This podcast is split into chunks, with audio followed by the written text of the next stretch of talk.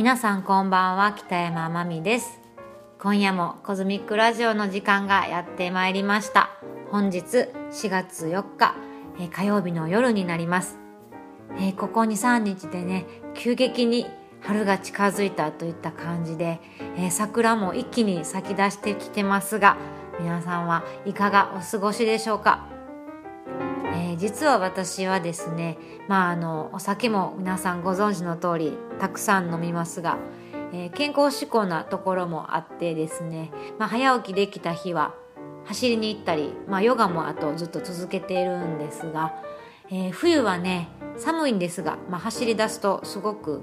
暖かくなって逆にね走りやすい季節だったりするんですが、えー、この時期はこの時期でやはり景色がね日々変わっていくのが、まあ、すごく楽しみで、えー、そんな毎日なんですが、えー、今夜も短いお時間ですが最後までコズミックレディオお付き合いよろしくお願いします。それでは今夜も始まります。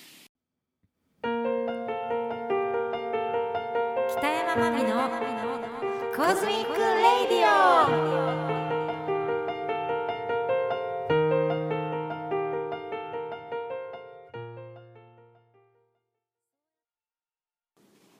えー、ここ最近ですね寝る時にいつも、えー、CD を聴きながら寝てるんですが、えー、最近すごく気に入っている CD がありまして、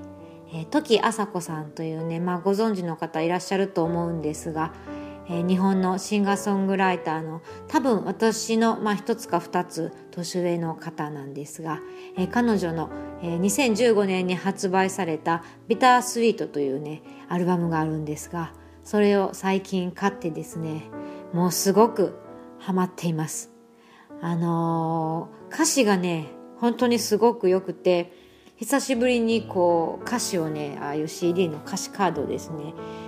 こうじっくり目を通してしまったんですが、えー、本当にこう等身大の女性の気持ちをなんかこうズバリ表現してくれていて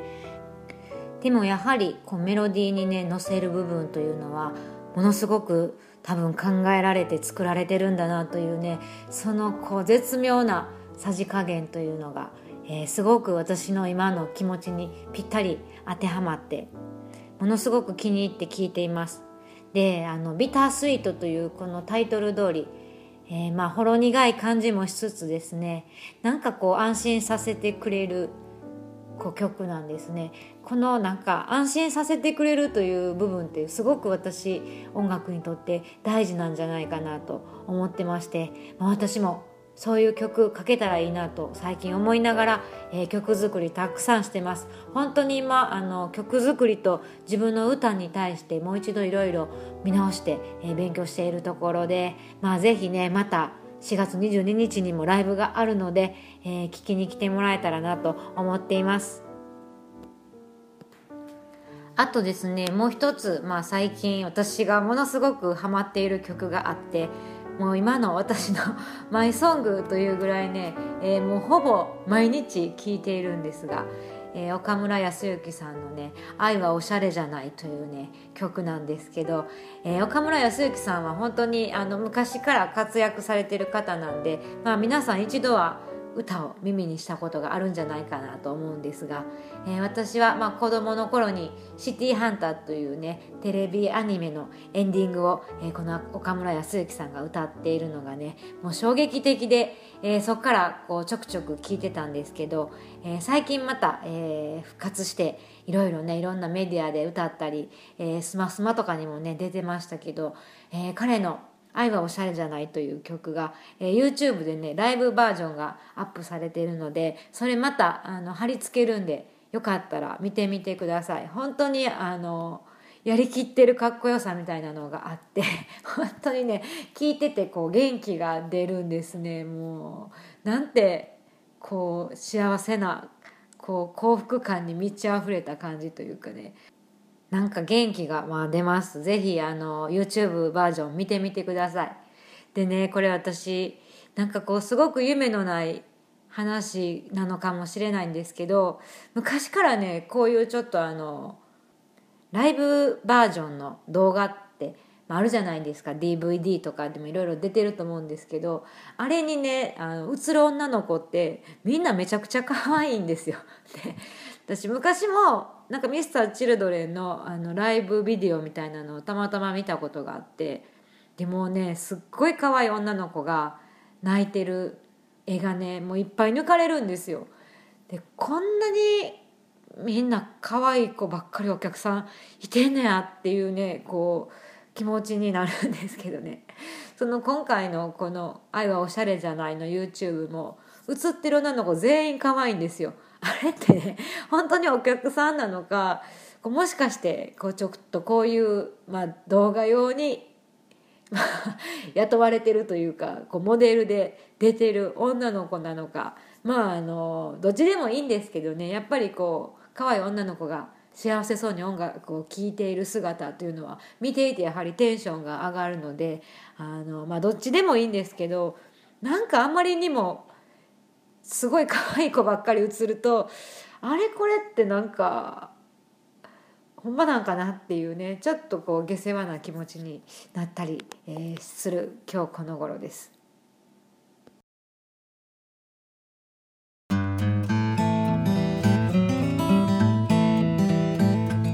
それではここでライブ告知になります先ほども話しましたが4月22日土曜日に梅田ショットバーサードストーンでツーマンライブします。この日は私ギターをゲストに迎えてですねちょっといつもと違うアレンジでライブしたいと思ってます。7時半オープン8時スタートで1500円ドリンクベッドになってます。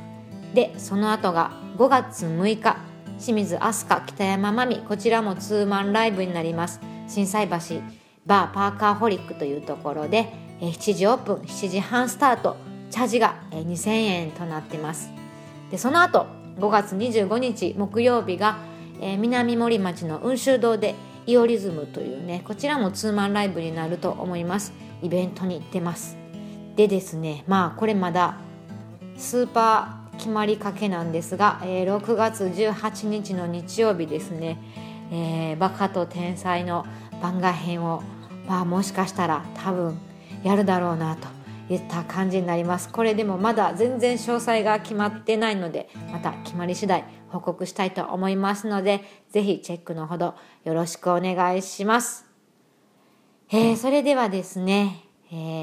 ー、今日最後の曲。もうそろそろ本当にアルバムの曲毎回いろいろ流してかける曲があったかなとか思ってたんですけどね。そういえば1枚目のアルバムに入っている「私にできること」という曲ね多分かけたことなかったと思うので、えー、こちらを今日聴いてもらってさよならしたいと思います。えー、すごく、えー、プライベートな話なんですが、え数年前にえー、私の友人が突然、えー、この世を去りましてで私はね前日に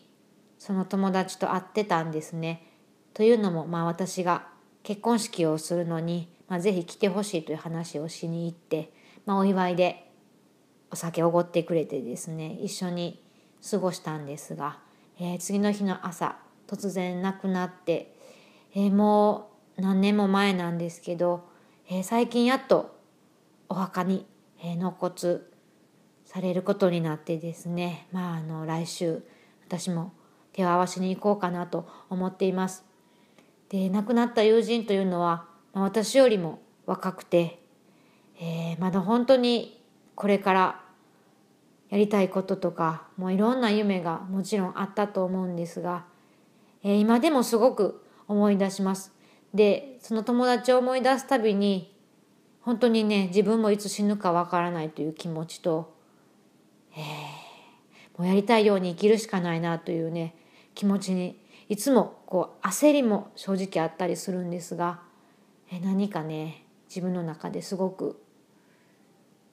気づかされる、え、瞬間でもあります。え、なんでこの話を今日したのかちょっとわからないんですが、えー、なんだかみんなに聞いてもらってもいいかなと思う気持ちになったので、えー、話しました、えー、今夜も最後まで聞いてくれて本当にどうもありがとうございます、え、それではまた次回。お会いするまで、えー、次回はねちょっと生で歌歌った曲流したいなと思ってます。ぜひ聴いてください。それでは今夜も皆さん元気でおやすみなさい。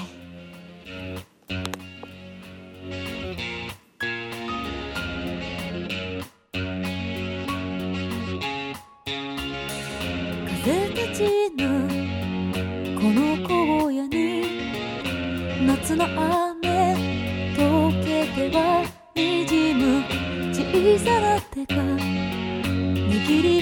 す。弱い光見ている。聞かせてあなたの声を歌って高く高く。